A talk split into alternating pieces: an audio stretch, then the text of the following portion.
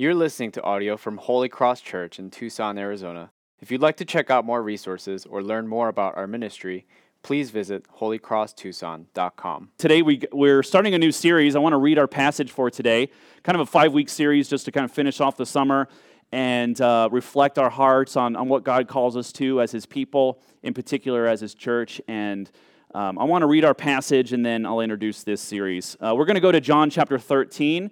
A brief passage here in verse 31 to 35. Let's go to God's word. And this is the, the evening before Jesus' crucifixion, to give you a brief context here.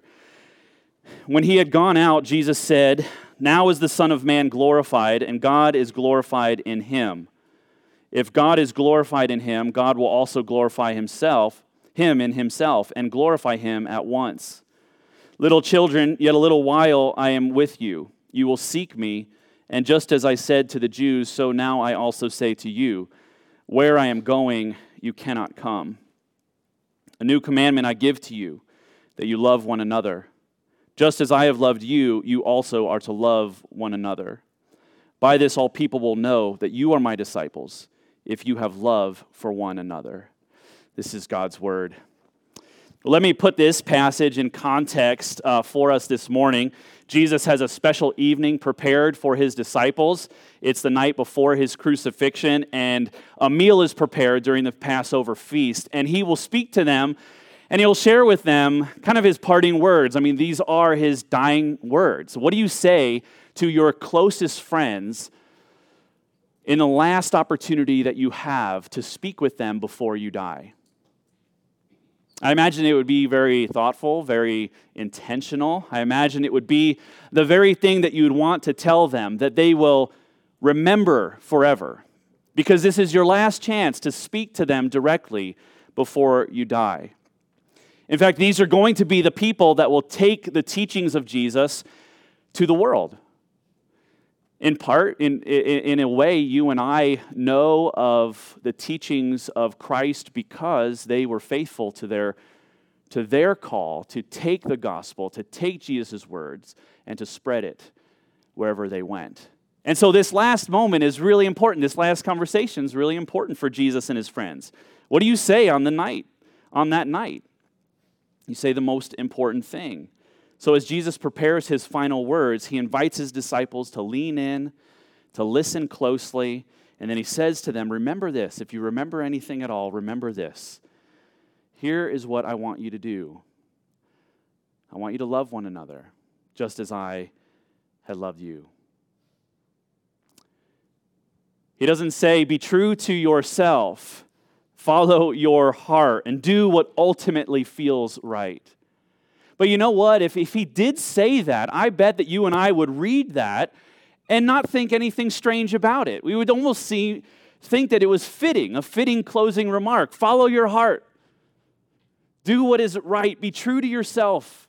Never let anyone tell you who to be or what to do. It would seem fitting for kind of our ears in 21st century America right now because almost everything in our world is telling us and encouraging us to improve ourselves, to better ourselves, to follow our desires, and to do what ultimately makes us most comfortable. But in Jesus' dying last words, this is how he wants us to live as his disciples. Just as I have loved you, you are to love one another. I want to give you a pop quiz, and you don't have to answer this out loud. But just think to yourself how you might answer this question, these questions. Today, compared to a year ago, does our culture seem to be more fa- fractured and divided or more whole and put together? Well, that was an easy one. Let me, let, me, let me go to another one. How much time do you spend in your day thinking about your own personal comfort and safety compared to the comfort and safety of those around you? Over the course of the past year, do you feel, feel more isolated from meaningful relationships or more connected in meaningful relationships? When you think of your work or career path, what percentage of your motivation in your work has to do with you bettering your own life and status? And what percentage of your motivation for that particular work has to do with improving the welfare of others. You see, it's no surprise that a society that is hyper individualistic and hyper that values hyper independence and hyper entitlement will experience deeper isolation, deeper fracture, and deeper longing for relief. And the only way to do that, only way to get that, that, that hope for deeper connection with others, deeper meaning in our relationships, deeper wholeness in our life, is to take Jesus' words to heart and to not be people that are fractured from one another, not to be people that are isolated from one another, but people that press into deeper, loving, sacrificial relationships with each other. We need to be people that, that steer our lives towards community and commitment towards one another. Not just community in the sense of being with other people, but steering towards a, a meaningful kind of community where we are loving one another, pouring our lives into one another, committed to one another, and not just individual people on self improvement projects. What our world needs is not people more concerned with their own well being, but the world needs followers of Jesus who look beyond their own needs and love one another as Christ has loved us. Imagine a world like that. Imagine a church like that. Imagine a, a home or a family or a workplace like that that would take these words of Christ and obey these words, loving one another as Christ has loved us. There are over 100 commands in the New Testament that have to do directly with the things that we should do as followers of Jesus. Over 100 commands in the New Testament given specifically to the church, followers of Jesus, for how we should treat one another. Of course, the church ought to be concerned with how we treat people uh, in our communities and in our workplaces and in the world, those who are maybe not a part of our church or don't know Jesus. There's great concern we should have with being people on mission and proclaiming the gospel. But this morning, I, I want to start this five week series to explore some of the, the one another commands in Scripture. The, the commands given specifically to followers of Jesus. Because there are a hundred, over a hundred of these commands that, that are given just to people who follow Jesus. How we are to treat one another, how we are to live with one another. And of those 100 commands, four of those commands have to do with kissing. And we're not going to cover that aspect in this series, unfortunately. But here we're going to cover some of the more common ones serve one another, forgive one another, confess your sins to one another, do not fail to meet with one another. Our passage today becomes the bedrock for all the other one another's that we are to love one another as Christ has loved us. We want to understand what it means that Jesus is calling us into being a people that love one another as Christ has loved us. So, this passage, we're going to see the example of love, the encounter with love, and the exhortation to love. So, we have that the example, the encounter, and the exhortation. First, let's look at this example of love given to us. How are we to love? What example has been given to us? The word and concept of love has been taken it has been taken and has been distorted over generations and has become into a form and shape in our culture that is almost unrecognizable and hard to define. If I were to ask you what is love, I might get a different definition for every single person in this room. The true definition of love is, has been so distorted, um, it's lost all substance the way that it's used today. For instance, I saw a sign uh, just a couple weeks ago as I was entering into a building that said, Love who you want, when you want, and however you want. And I could think of like immediately like 10 reasons why that's a really bad idea. however I want, whenever I want, whoever I want. Do we even know what love is? Our culture's become so self obsessed, so self absorbed, it's even turned an extremely relational idea and concept like love, which is so connected, so relational, so intimate, so vulnerable. And it has taken something that means something so connected with others and it's detached it to be something so personal and individual to a point of saying, love is whatever you make it to be. I'm reminded of Inigo Montoya, right, in The Princess Bride, when he says to Vizzini, You keep saying that word. I do not think it means what you think it means. Have we, has, has love become that word for us? Do we even know what it means anymore? So there's a pattern of love in the world um, that's incredibly selfish. It's ultimately motivated to affirm our glory, our ideas, our comfort, our safety. But there's a pattern of love that God gives us. There's a pattern of love that Jesus shows us that isn't self obsessed, that's sacrificial. It's motivated to serve, to give, to lay down one's life. In fact, it's not true love unless it truly follows the pattern of love which Jesus lays out. So, what is this pattern? What is this pattern or example of love? Look again at verse 34. A new commandment I give to you that you love one another. Just as I have loved you, you also are to love one another. So, Jesus doesn't leave it up to us or his followers to define what love is. He clarifies love, he defines love, he shows and demonstrates love, just as I have loved you. He's referring to something in the immediate context here that we didn't read. On this night that, that Jesus is spending his last meal with his friends, he prepares the meal. He sits down, and everyone is seated at the table to enjoy this meal, and Jesus gets up from the meal. He takes off his outer garment and he wraps a towel around his waist. And he pours water in a basin and he begins to wash the feet of his disciples. This is an act uh, so humiliating that even some of his disciples rebuke him and forbid him from washing their feet because it is an act of service, it is an act for the lowest of society.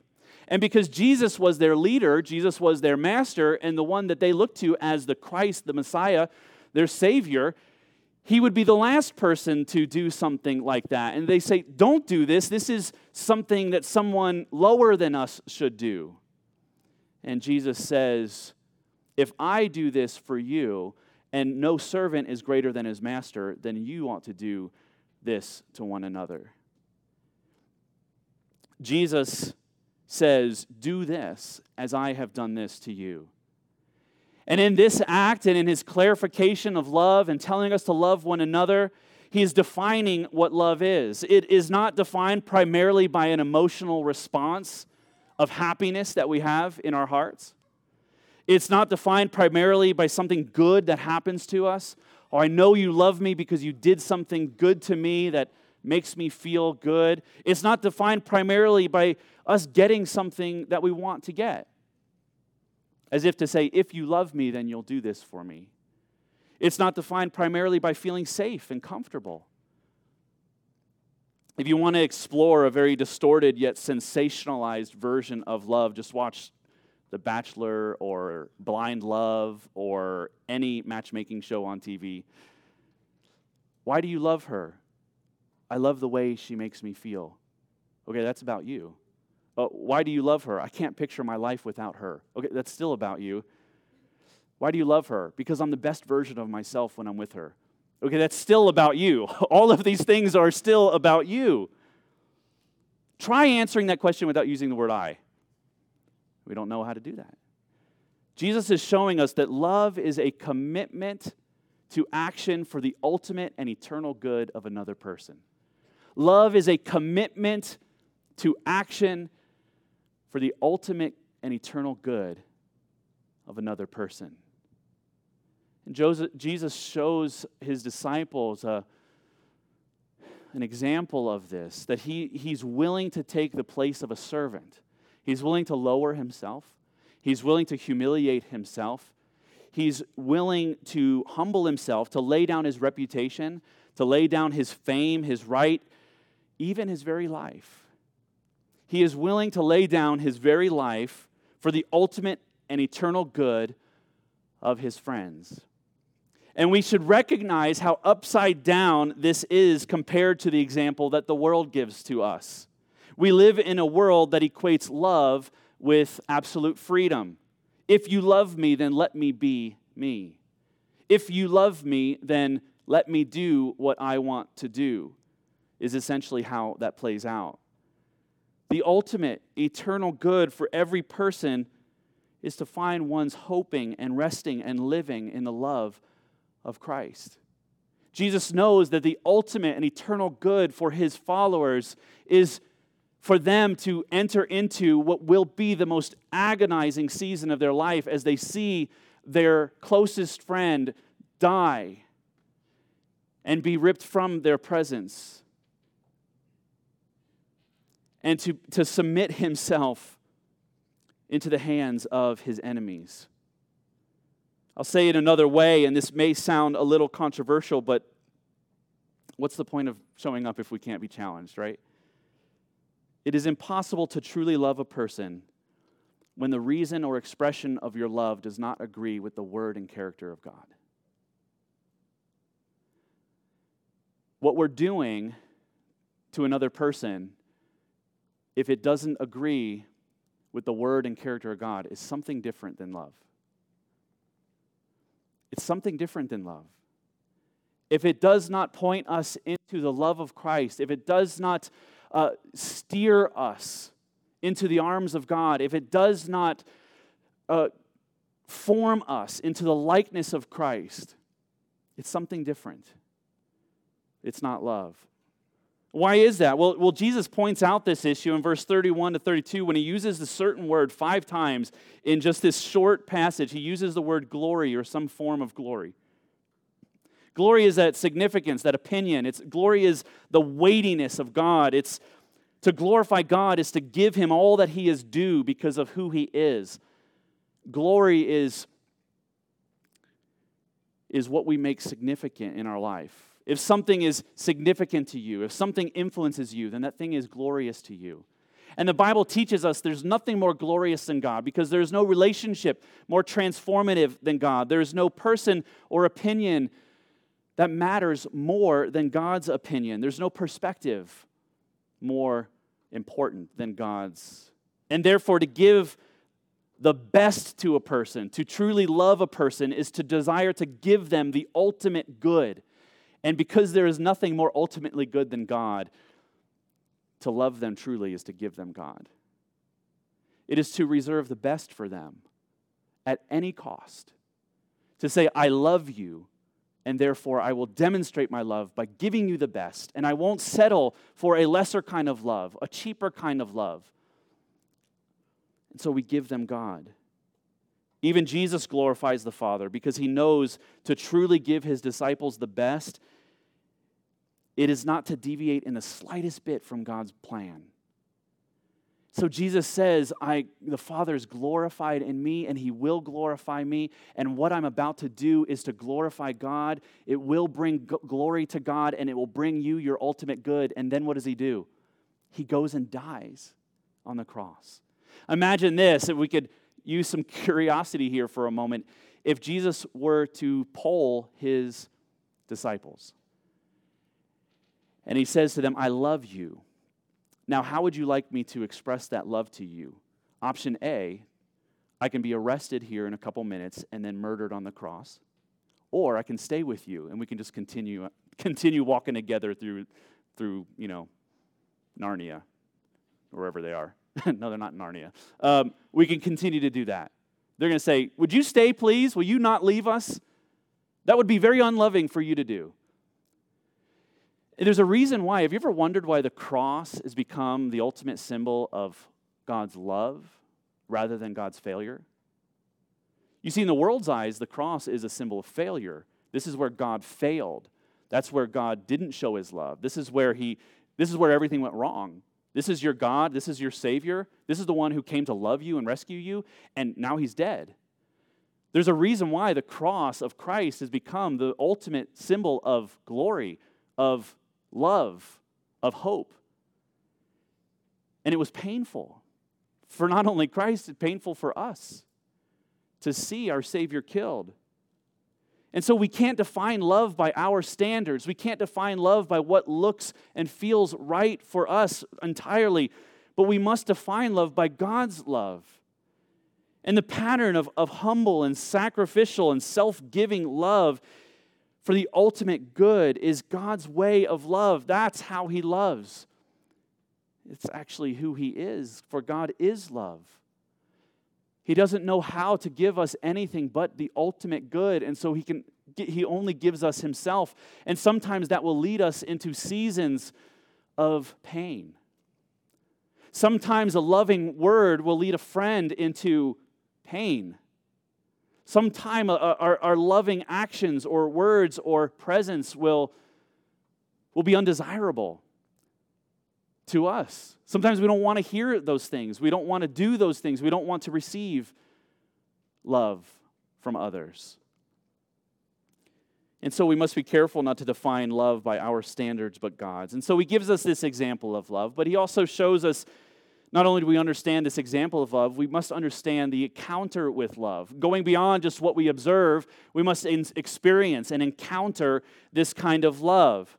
There's a kind of love that only Christians can give. And this is why Judas had to leave the table. See, Jesus had 12 there at the table, and Judas leaves the table, and then Jesus now enters into this separate conversation with the 11. Because there's a kind of love that he knows that Judas cannot give. Because there's only there's a certain kind of love that only those who have received the love of God can give. Because you cannot give what you have not received. You cannot give away what you do not possess. It's a kind of love that we give that is an overflow of Jesus' love in our life. So, where do we get this love? Well, the command to love one another likely will stir up some good action points in your mind. Maybe you are seeing some faces right now, too, as we even read this passage, to talk about loving one another. What comes to mind for you are maybe people that you feel you need to love better. And so you're thinking about the people that you need to be nicer to. You're thinking about people that you should forgive, or you're thinking, you know, I really do need to be more patient. I need to be more kind. I need to be more compassionate. Um, I really should use a little more compassion in my life for my church that God has given to me. I really should love, you know, this person or that person. But while those, those are all really good things, they're still very human kind of love. Anyone can be nice, anyone can be patient. Anyone can be compassionate. So, what's Jesus calling us to do if this is like a special kind of love? It's a divine love. It's a divine love that Jesus calls us to that only comes about from a radical encounter with the love of God that overflows in our life to others.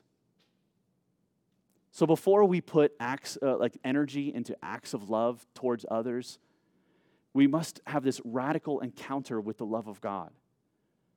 We don't want to just say, okay, I need to love others and then try to go out and do that. We need to pause, we need to reflect on the love of God that is empowering us. It's one thing to know God's love, and yet another thing to encounter love in a deep way. I want to, I can encounter, I can explain this and kind of encounter with the love of God um, in some basic accounting terms. And some of you will, will appreciate this. Uh, debits and credits, okay? Are you with me?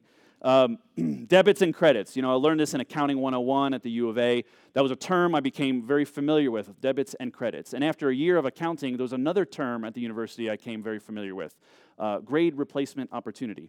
And uh, yeah, uh, use that on, on, on, Accounting 101 there. So, so if you have a debit column uh, in your life, which represents all the negative all the bad actions, all the bad habits of your life, right? So you're filling up the debit column. Here, here are all the things I regret, I have remorse over. Here, here are all the, the losses in my life. And then you have the credit column, and, and, and the credit column is filled with all the good and admirable, um, all the positive things. These represent all the good things that you have done, your acts of righteousness that you have done, that you hope will, will God will look at that credit column and and and bless you because of that. And, and our natural tendency in our life is to live our life to the best of our ability, filling up our credit column.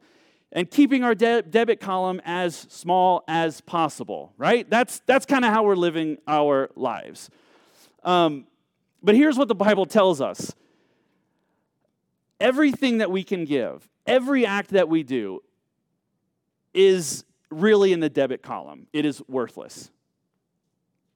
Every, every act of righteousness, every good, every work, God says this is worthless in your attempt to please me and to earn my love. And everything that we thought was in the credit column, our credit column is just empty. And so we're in a very, very discouraging place. And this is the accounting that God offers to us in His love. God says, I will take all of your guilt, everything in your debit column, and you will take my righteousness. He takes the ledger of our life and he flips the ledger and he says, I will take all of your losses, all of your bad, all of your shame, all of your guilt. I will take it on the cross. And I will give to you and treat you as if your credit column is full, but it will be because of my righteousness and not yours. That's love. That's the love of God. The love of God is God flipping the general ledger of our life so that even though everything we've ever done was a loss and a negative, all of that falls on Jesus. And he gives us his righteousness. He says, I will take your guilt and you will take my righteousness. I will take your debt and you will take my credit. But you have to come to know this love. You have to come to know that He has done that in your life. That He has given you the freedom to cease from your striving, to fill up that credit column, to be pleasing to God, to be loved by God because of what you do or because of what you don't do.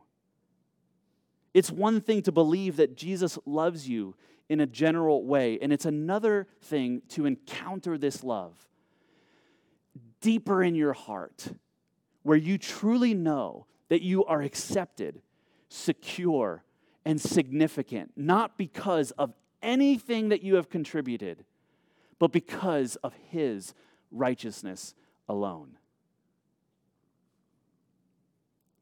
Have you experienced that that flipping of the ledger in your life and truly embraced that, truly trusted in his work for you. Encountering the love of Christ is a matter of seeing that we are far worse than we ever imagined, but his love is far greater than we ever hoped. Our sins are deep. Our sins are deeper than the ocean. His love is wider than we ever can imagine.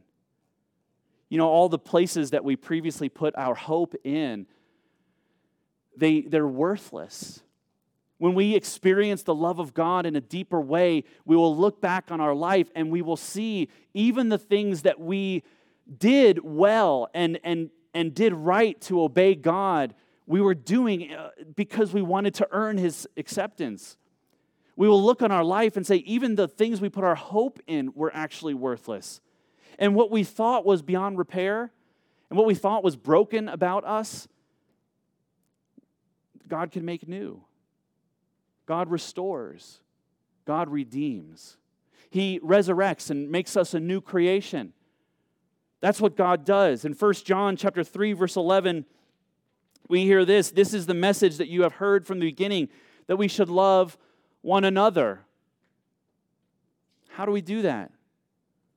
By this we know love, that he laid down his life for us. Jesus continues to clarify his love. So we don't have this distorted and, and convoluted, confused view of love. What is love? Love is that God laid down his life for us, that he substituted his life. He took our place. He, he took our debts, our guilt, and gave us his credits. Christ's saving work has accomplished for, far more than we could ever imagine. We grow deeper into understanding the love of God when we focus less on what we need to do to earn God's love and more on what God has already done for us because he loves us. And the cross of Jesus is, is the gateway to knowing the love of God. The cross of Jesus is the gateway to a true life of love, a true life of loving others, is living in this reality that He died for us. And so we humble ourselves, we sacrifice ourselves, we lay down our rights, we, we serve others just as Christ has served us. We don't consider any point too low to go. We risk our reputation, we risk our fame. We risk our own glory. We risk our own comfort for the sake of showing love to others. And when we know the truth of God for us, the greater the more that we understand his love for us, the more equipped we will be to show love to others. It is this divine love it is not a human kind of love. Anyone can do that. You know, I know you know people that, that, are like, I have people in my life that don't know Jesus that are nicer than Christians. Amen? Anybody have people like that? But there's a different kind of love. There's a special kind of love, a way that Christians can only love. And it's not a human kind of love, it's a divine love.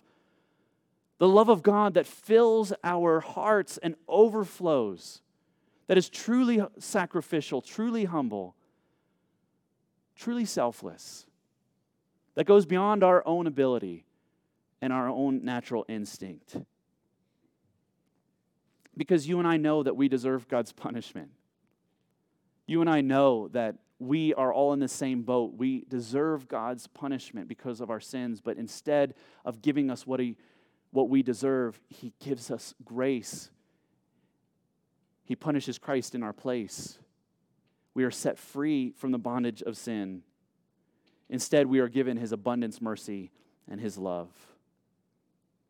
this leads us lastly to understanding about love, and it's the exhortation to love, right? We are to love. So, how do we do that? What does that look like? Jesus gives this command to his followers to love one another with full awareness that people will come along in their life that will be difficult to love. Jesus is not naive.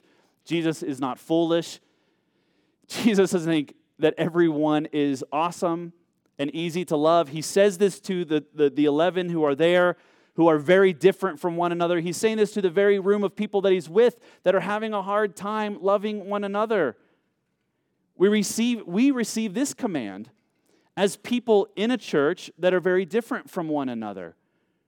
And you and I will have times in our life where we will really struggle with showing this kind of love to one another. The hard reality of this passage is this at some point in your life, you will encounter people who are very, very difficult to love. And at some point in your life, you will be a person very, very difficult to love. It's easier and quicker to say, I need to go to another church. It's easier and quicker to say, I need to find new friends because that works. What you really need to do is go to a place where humans don't exist. What the church needs are people devoted and committed to learning how to love well. Could it be that Jesus has brought together people that are very different from one another, that are all sinful, to create for himself a laboratory where we are just learning how to love one another well. And through every conflict, we get another chance to understand in a deeper way how God loves us. When life is messy, when people sin and it's messy, when it hurts us, that ought to remind us of how our sins have hurt God and cost him the very life of Christ. The way Do you know the way that you and I can tell that we are growing in maturity in our faith?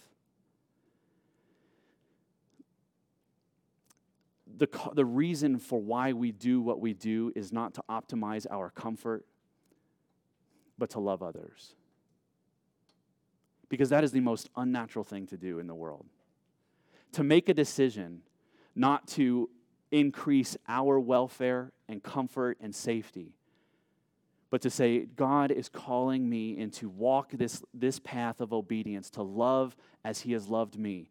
And I will make a decision based on that reality instead of the reality of my comfort.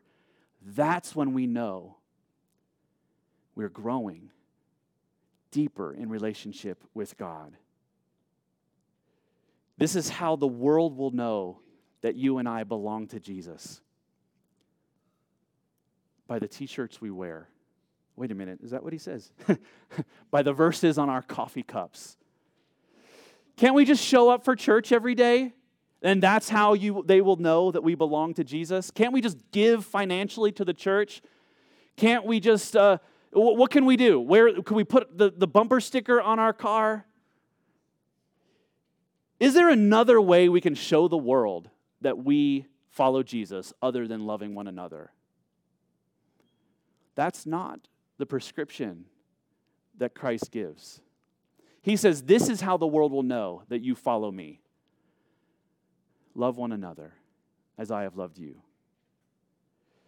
Anyone can give to the poor, anyone can change their behavior, anyone can change their actions in their life to look like a Christian. Anyone can do it.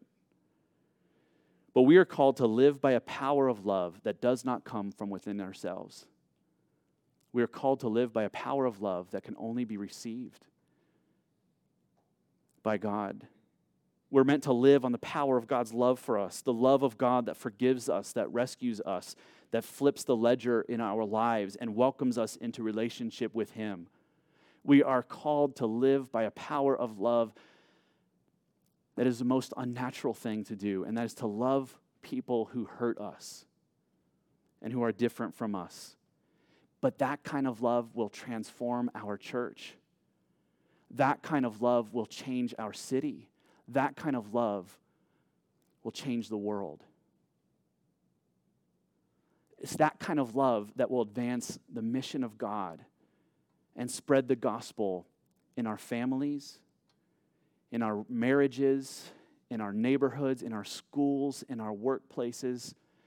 It is that kind of love that the world will look on and say, Why are you doing that? Doesn't that put you at a disadvantage? Yes, it does. But I don't need to be comfortable in this moment. I don't need to be safe. I don't need to feel improved because I have everything that I need in Christ. His love fills me, His love satisfies in a way that the world's love cannot satisfy. A kind of love, this kind of love is indeed a, an invitation to enter into the mess of difficult relationships, to stick with it, to endure through it, to serve others, to, to continually reject this idea of, of that the kind of relationships we want are the relationships that are neat and tidy.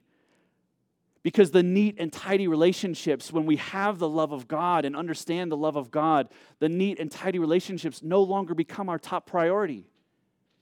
But what becomes our top priority is, is seeing the love of God transform our life and the life of our fellow family members in God's family. The love of God becomes the, the gathering point for our church, not the neat and tidy relationship. Why do we gather? What, what are we gathering uh, to look at and to cast our eyes on? You see, we all gather and, and we focus on the centerpiece. The centerpiece of our service is, is Jesus Christ. The centerpiece is the good news that we've been rescued. In a world that's becoming increasingly self absorbed and individualized according to our own preferences and comforts, Jesus invites us in a li- into a life that is far more rewarding, and far more meaningful. It's a love that gathers around His love and shows this love to one another.